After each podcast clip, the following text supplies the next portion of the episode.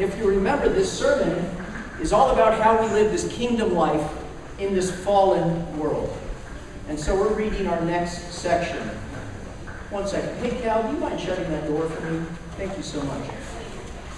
Okay, the sermon text can be found in your bulletin. It is Matthew 5, 43 through 48. You have heard that it was said, You shall love your neighbor and hate your enemy. But I say to you, love your enemy and pray for those who persecute you, so that you may be sons of your Father who is in heaven. For he makes his sun rise on the evil and on the good, and sends rain on the just and the unjust. For if you love those who love you, what reward do you have? Do not even the tax collectors do the same? And if you greet only your brothers, what more are you doing than others? Do not even the Gentiles do the same? You therefore must be perfect, as your heavenly Father is perfect. The word of the Lord. No one quite knows how it started. It was a bad relationship between two families. They just didn't like each other. And so when the opportunity for a conflict occurred over the ownership of a pig, they decided to take it to the next level. You see, the Hatfields were from West Virginia, but the McCoys were from Kentucky. The McCoys were sympathetic to the Union Army, while the Hatfields were sympathetic to the Confederates. They just plain didn't like each other. And so skirmishes developed into battles. Children were taught to hate the McCoys if they were Hatfields, and vice versa. In fact, it got so bad at one time between these two large families that it ended up with the governors of both states calling in the militia to quell the uprising. Two people, patriarchs, hating each other, becoming enemies, and passing that down created a conflict that went on for decades and decades and decades. The result many deaths and resentment. Well, we're all familiar with the concept of enemies, aren't we? Sometimes it's racial conflict. We know the story of the Jews and the Palestinians, the Shiites and the Sunnis, blacks and whites. Sometimes it's racial, sometimes it's political. I've never seen a more polarized spectrum now than the Democrats and the Republicans who can't seem to agree across the aisle. But sometimes it's also personal, isn't it? It's that person in the office who you always seem to conflict with, who seems bent on your destruction. It's the high school rival you have that's always challenging you, who's always threatening to steal your girl.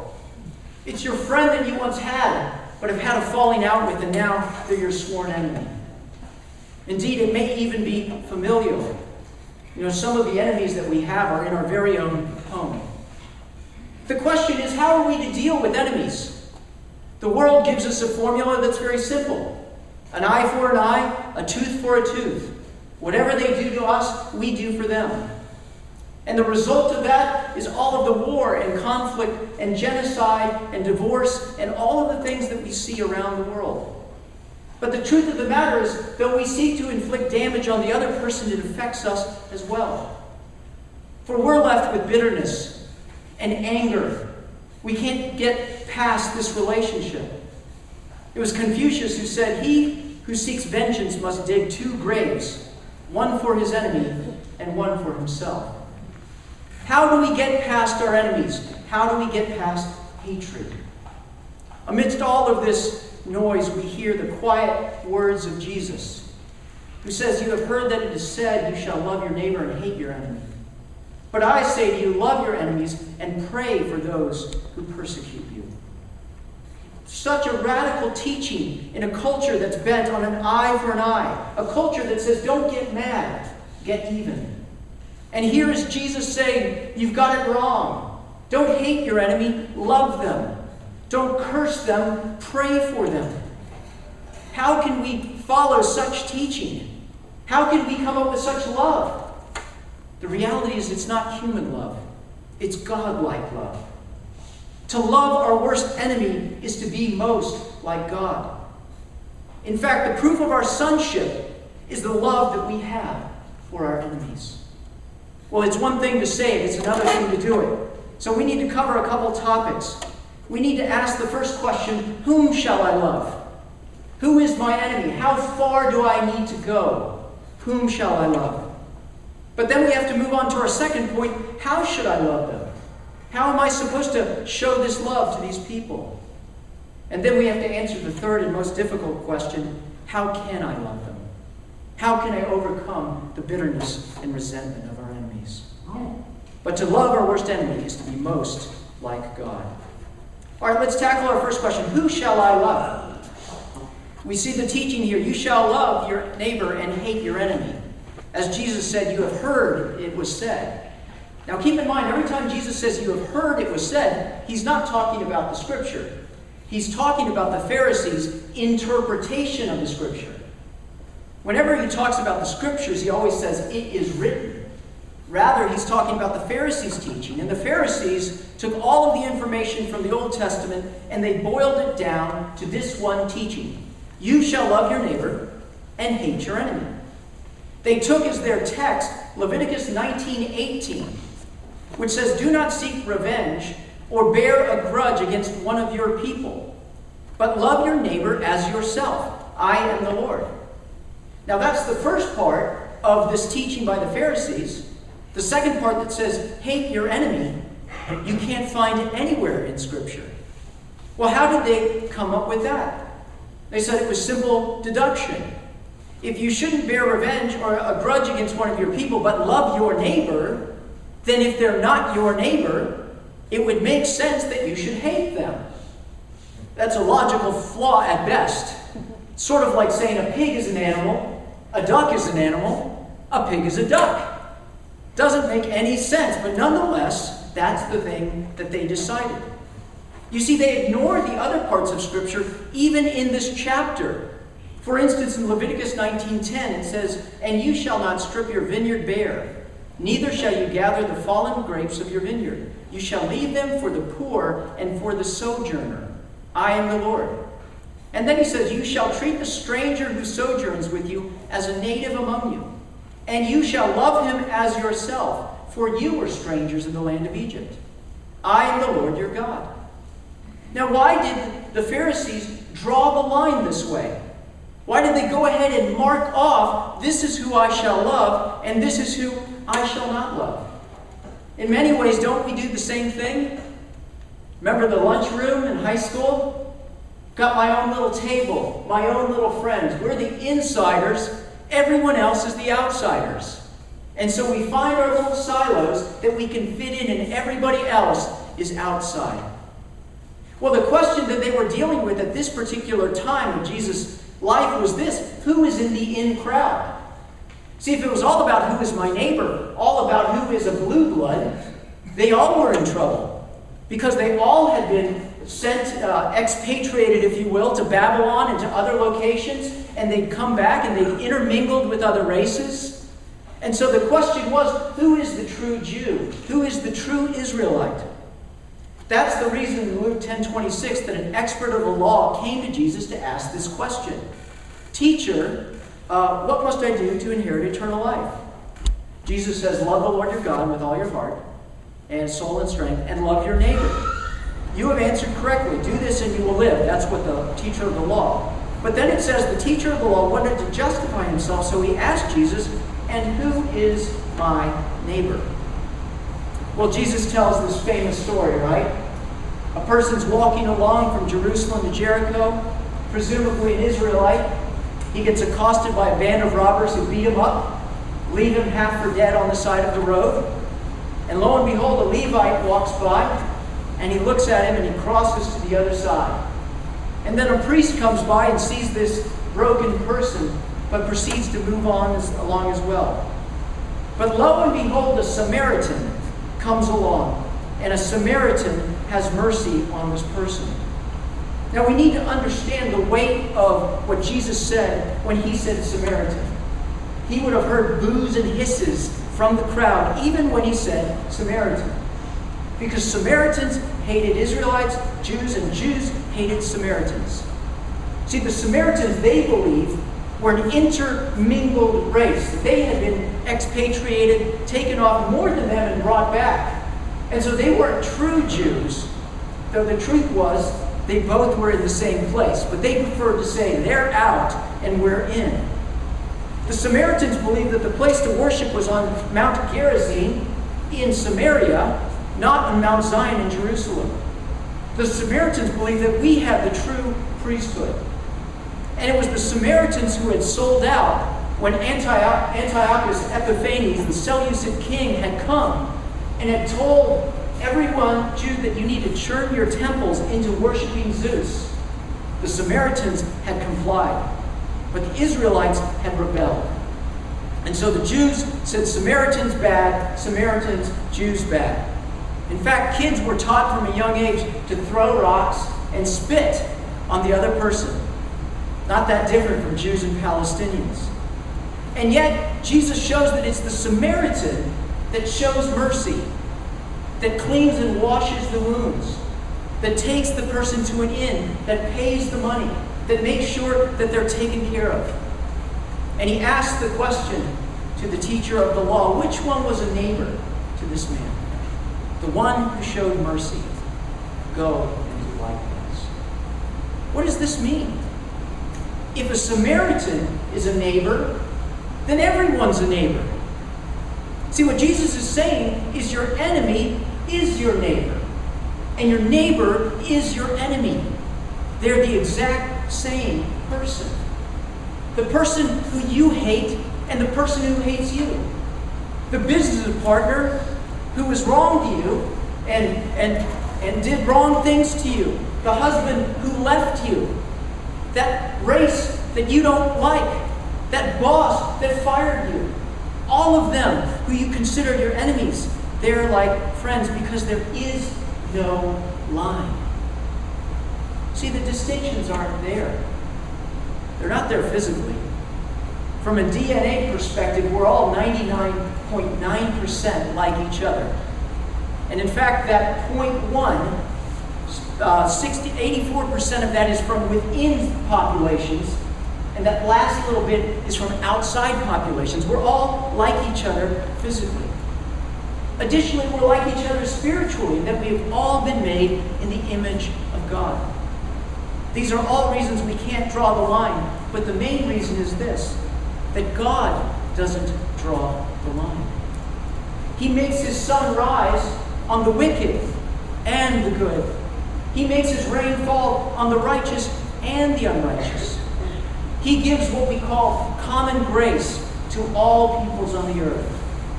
The breath we breathe, the sun that warms us, the white blood cells that fight off infection. All blessings and graces that God gives. A lot of them to people that hate God, that could care less about God, that worship other gods or worship no God at all. So if God can do this, we can also. See, we're just like the Pharisees, aren't we? We want to draw the boundary to exclude those that we don't like. But God doesn't give us that option. Some of you are familiar with the age long conflict that's been going on in Rwanda between the Hutus and the Tutsis. Some of you may have seen the movie Hotel Rwanda that depicted some of this. Well, if you play the tape back about the Hutus and the Tutsis, what you'll discover is they're the exact same people. You can't tell them apart. In the beginning, the Hutus and the Tutsis dealt not with race, it dealt with class. The, the Tutsis were the ones that had the cattle, and the Hutus were farmers, and so the Tutsis were a little bit richer. And so it began with class. But when the Belgians came in to Rwanda and Burundi, they decided to make a permanent distinction and so they passed out and they made people carry identification cards. Sometimes just randomly. You're a Hutu, you're a Tutsi. And just dividing them up just like that. And then they favored one over the other. The smaller Tutsis got opportunities for higher education, and the Hutus did not. And slowly they were taught to hate each other and become enemies. It became a flashpoint with the much larger Hutus deciding that it was time to wipe out the Tutsis. And what came along was a genocide of unparalleled proportions. In only 100 days, 1,174,000 Hutus, uh, Tutsis were killed by the Hutus. That's 10,000 every day, 400 every hour, 7 every minute. The result of enemies that could not forgive one another. We hear some of that and we say, whoa, whoa, whoa, that could never be like us.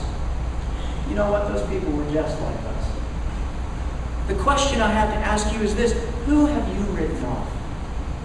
Who have you drawn the line around? I love all of these people, all of them except for one.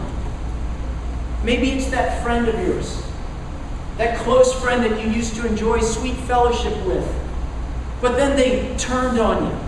They shared a secret that they shouldn't have. They said something they shouldn't have. You questioned their motives, and that relationship fractured. And now one who was a friend is now an enemy. And you've drawn the line, and they're on the outside. But Jesus says there is no line. In fact, we must love everyone, even our enemies, that we may be sons of God. What Jesus is saying is this not, is not causal. We don't love so we can be sons of God. Rather, it's evidential. Rather, it's proof of who we are. Because we are exhibiting not a human love, but a God-like love. Because the reality is we don't have that kind of love. But God does. To love our worst enemy is to be most like God. And the proof of our sonship is the love that we have for our enemies.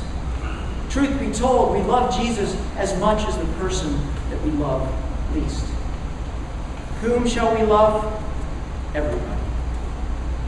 Well, this brings me to my second point. If we have to love everyone, we've got to ask the question how should we love them? I'm just like the Pharisee, aren't I? Okay, I got to love them. How do I have to love them? Where's the line, if you will? Okay, what's the line here? Well, Jesus gets very specific, doesn't he? In fact, if you read Luke 6, which is a parallel teaching on the Sermon on the Mount, Jesus expands the treatment of this subject a little more. For in this subject, we see love your enemies and pray for those who persecute you. But Jesus adds in Luke 6 do good to those who hate you, bless those who curse you. So we've got doing good, we've got blessing, we've got praying, we've got loving. The first thing I want us all to see is what Jesus is essentially doing is I want you to play the opposite game. Anyone ever play the opposite game? Somebody says something, you say the exact opposite Jesus is saying, whatever they bring to you in hatred, you respond in love in a variety of different ways. The first is doing. Notice, do good to those who hate you. This is even from the Old Testament. Exodus 23 4. If you meet your enemy's ox or his donkey going astray, you shall bring it back to him. And verse 5 If you see the donkey of one who hates you lying down under its burden, you shall refrain from leaving him with it. You shall rescue it with him. Imagine taking this concept of doing good to your enemies. Imagine your enemy looking out of their house, and there you are on their front lawn raking the yard. Oh my gosh. Imagine them sitting in their cubicle at work, and lo and behold, you show up with a Starbucks coffee in your hand. I was just in the neighborhood, so I thought I'd bring you one by. Doing good, not just feeling good.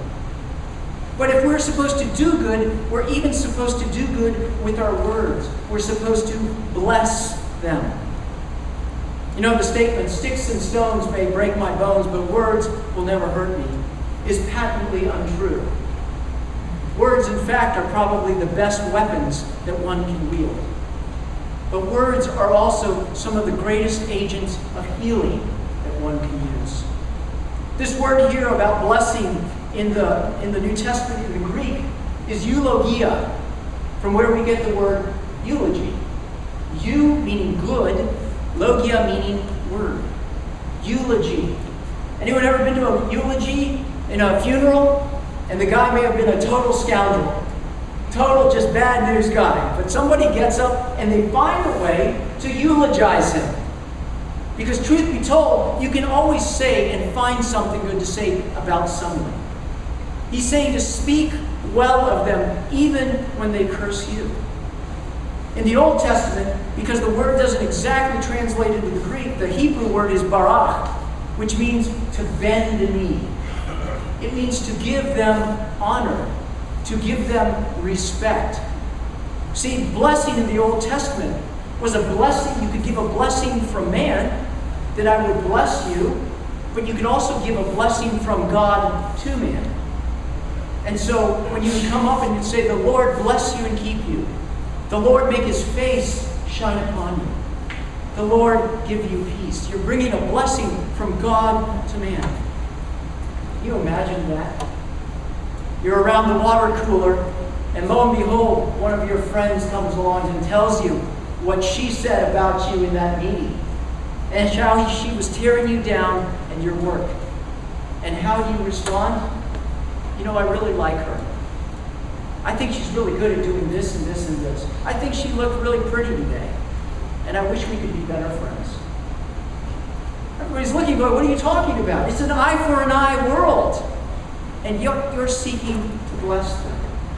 Imagine living like that, giving a blessing we're supposed to bless them, we're supposed to do good, but we're also supposed to pray for them. It's one thing to speak a good word to them from God, it's another to speak a good word to God for them. When we go to them and go to God and we say, God, I pray for this person. Bless their life. Watch over their marriage. Help them to have success in the different things that they're doing. Help them to be healthy and whole.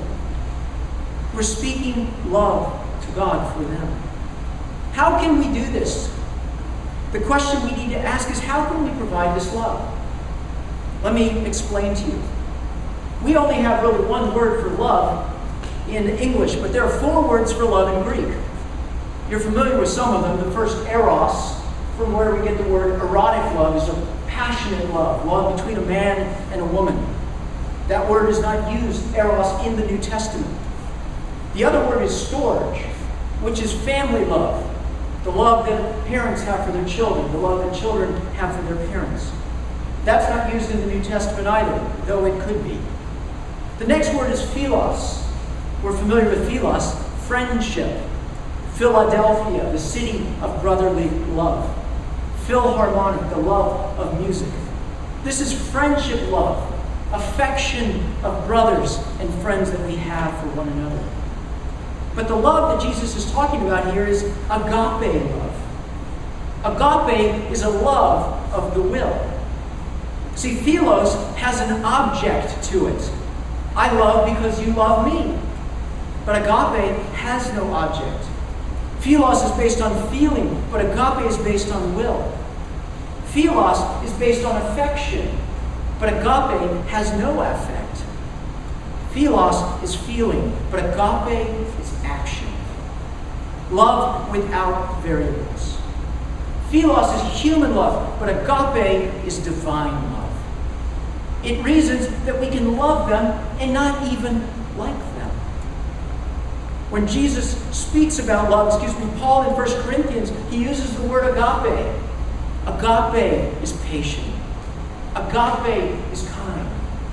Agape keeps no record of wrongs. It always delights in the truth. It always protects. Agape never fails. See, the key concept here is more. If you love them because they love you, what reward is that? Even the tax collectors do that. Even they show their philos because they're loving people who love them. No, you must give more than that. You must give agape love. You must focus on the will and not the heart. C.S. Lewis put it this way The rule for all of us is perfectly simple. Do not waste your time bothering whether you love your neighbor. Act as if you did. As soon as we do this, we find one of the greatest secrets. When you are behaving as if you love someone, you will presently come to love them. If you injure someone you dislike, you will find yourself disliking them. But if you do him a good turn, you will find yourself disliking him less. You see, true agape is not based on their love, it's based on his love. It's not a human love, it's a higher love, the love that we need. Some of you are familiar with the story of Corrie ten. Corrie was a Dutch Christian, and her, her with her family lived during the Nazi uh, uh, time. And they were sympathetic to the Jews as Christians, and so they used to hide them and try to help them get away. In fact, there was a famous book she wrote and movie called The Hiding Place, which talked about Corrie ten Boom. Well, an informant sold them out, and they were arrested. Her father was killed, and her and Betsy were taken to Ravensbrück concentration camp, where he saw her, his sister, her sister waste away and die. Then Corrie ten Boom, after the war, tells a story about forgiving. It was in a church in Munich that I saw him. A balding, heavy-set man in a gray overcoat. A brown felt hat clutched between his hands. People were filling out of the basement room where I had just spoken, spoken, moving along the rows of wooden chairs to the door at the rear. It was 1947, and I had come from Holland to defeated Germany with a message that God forgives. It was the truth they needed to hear most in that bitter, bombed out land, and I gave them my favorite mental picture. Maybe because the sea is never far from a Hollander's mind, I like to think that that's where forgiven sins were thrown. When we confess our sins, I said, God cast them into the deepest ocean, gone forever. The solemn faces stared back at me, not quite daring to believe. There was never a question after a talk in Germany in 1947. People stood up in silence, in silence collected their wraps, in silence left the room. And that's when I saw him, working his way forward against the others.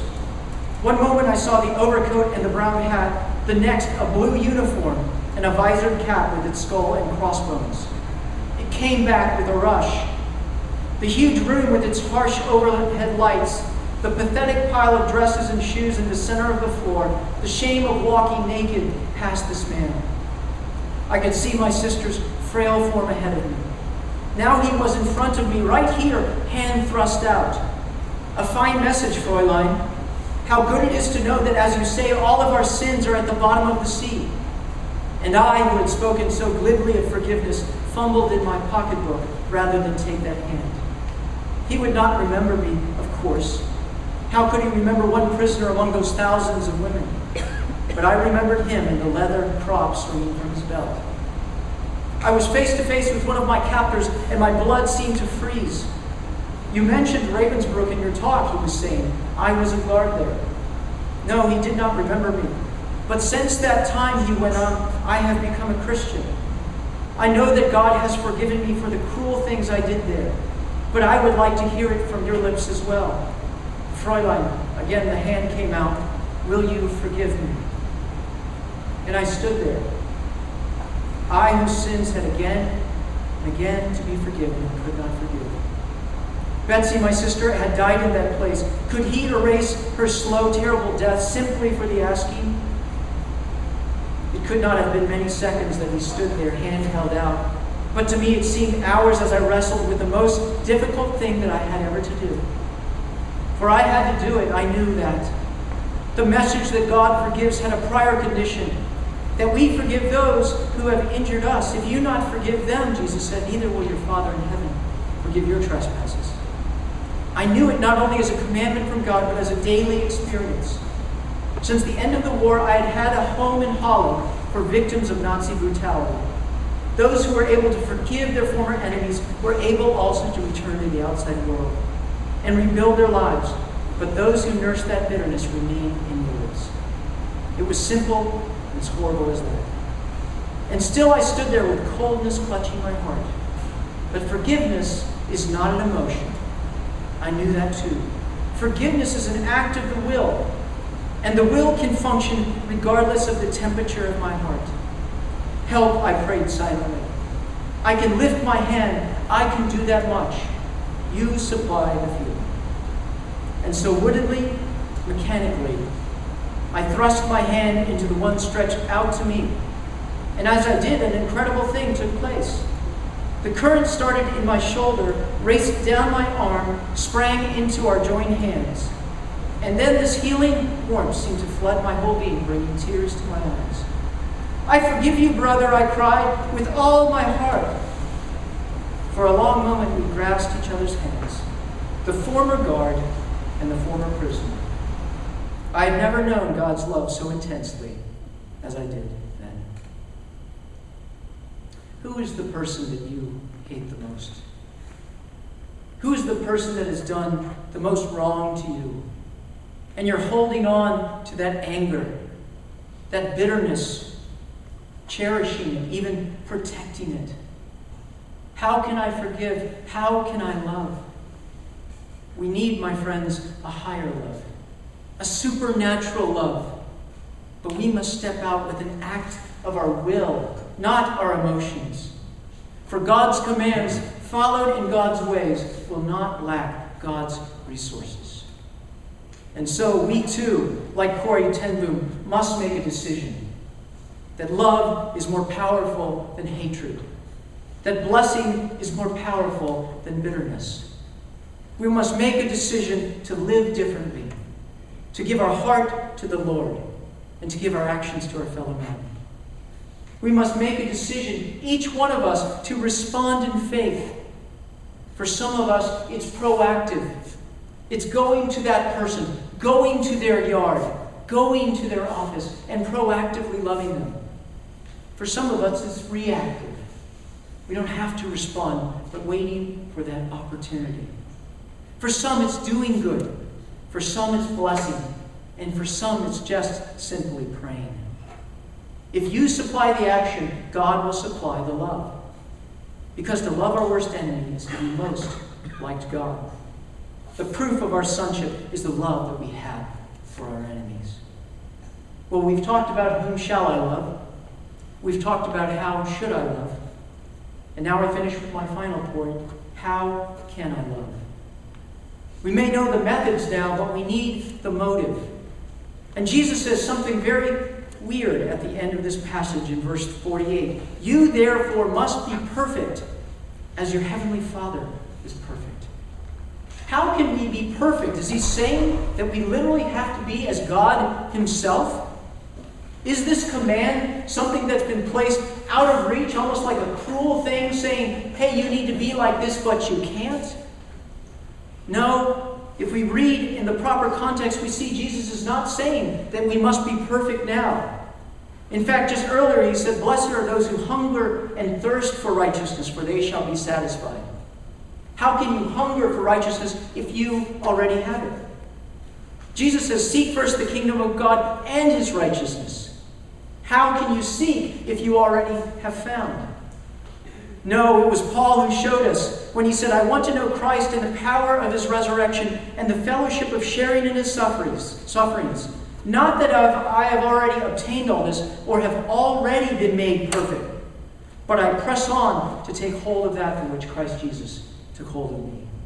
See, he teaches us that perfection is a process, that God is growing and reshaping us into his likeness when one day we shall be perfect. Well, that doesn't answer the question how can we be perfect if we're not yet perfected? Perfected. The answer is this that Jesus has given us two perfections. Number one, a perfect law to live by. This ends the sixth of the six antithesis that Jesus has been talking about. You have heard that it is said, but I say to you. See, what Jesus is saying is, your, unless your righteousness surpasses the Pharisees, you shall not enter the kingdom of God. Jesus is saying, You cannot live by the standard of the world. You must live by my standard. Because my standard is the true standard. So you must walk in the true standard. We must live, we must look intently, as James says, into the perfect law that gives freedom. And continuing to do it, not forgetting what we've heard, but doing it, that we may be blessed in what we do. And so we must live in Christ's perfect law. We must know it. There's no point of having a plan if we don't use it. But we can no longer make our own laws and create our own boundaries. One of the greatest blessings that I have, one of the greatest decisions I've ever made, is every day for a half hour, I walk into a room with God's Word and I sit down and I read, whether I want to or not. I open myself up to God's Word, and God opens Himself up to me. For this is love for God, to obey his commands, and his commands are not burdensome. Have you made a commitment in your own life that that is the standard by which I will live? If you have, then make your life reflect your heart. He gives us a perfect law to live by, but He gives us also a perfect love to love by. See, before we can give to these people, we must receive. Jesus has given us His love. And what He asks us to do for others, He has already done for us. Because the story of this is just a rehearsal, isn't it? Of us who were the enemies of God. As Paul says in Ephesians, as for you, you were dead in your transgressions and sins, in which you used to live, when you followed the ways of the world and of the ruler of the kingdom of the air, Satan, the spirit who is now at work in those who are disobedient. All of us also lived among them at one time, gratifying the cravings of our sinful nature. Like the rest, we were by, uh, by nature objects of wrath. But because of his great love for us, God, who is rich in mercy, made us alive with Christ even when we were dead in transgressions. It is by his grace that you have been saved. See, the cross is the ultimate expression of agape. The cross, Jesus Christ turns us through the cross from enemies into sons and he implants his love into our hearts. Romans says this hope does not disappoint us because God has poured out his love into his heart, into our hearts by the Holy Spirit whom he has given us. So my question for you is this have you received this love? Have you surrendered to the love of Jesus Christ? Have you moved from being an enemy of God by accepting his love and becoming a son and a daughter. If you have, you love not to become sons of God, but precisely because you are. It is God in Jesus Christ that gives you the power to transform your hatred into kindness, your bitterness into graciousness, your hate into love. His love is all the love we need to love our enemies the way God wants us to. As 2 Samuel says, it is God who arms me with strength and makes my way perfect. You may struggle with this sermon. You may struggle to let go of the hatred and bitterness that you have. But my counsel to you is this don't look to the other person, because you may not ever get anything from them. But look to Jesus. His love for you, his example in life and death and His love in you will give you what you need to love your enemy. I'm not saying it's easy. It wasn't easy for Jesus either, but it was worth it. He loved us to salvation, and you may just do the same for your enemy. To love our enemies to be most like God. And the proof of our sonship is the love we have for our enemies. Let's pray. Lord, we thank you for this beautiful picture. That you don't ask us to do the impossible, for you have gone before us. That while we were yet enemies of God, that you got up on a cross and you died. Forgive them, for they know not what they do. Your love is the perfect love, and in your love we can be complete. We need your supernatural love to break through the boundaries of bitterness and hatred to bust through the lines that we have drawn by isolating, suffocating other people outside of our realm of grace. We pray for your blessing, Lord, because that's all we need and that's all we have. Indeed, it's all we can count on. We love you, Lord. We pray all of this in Christ's name. Amen.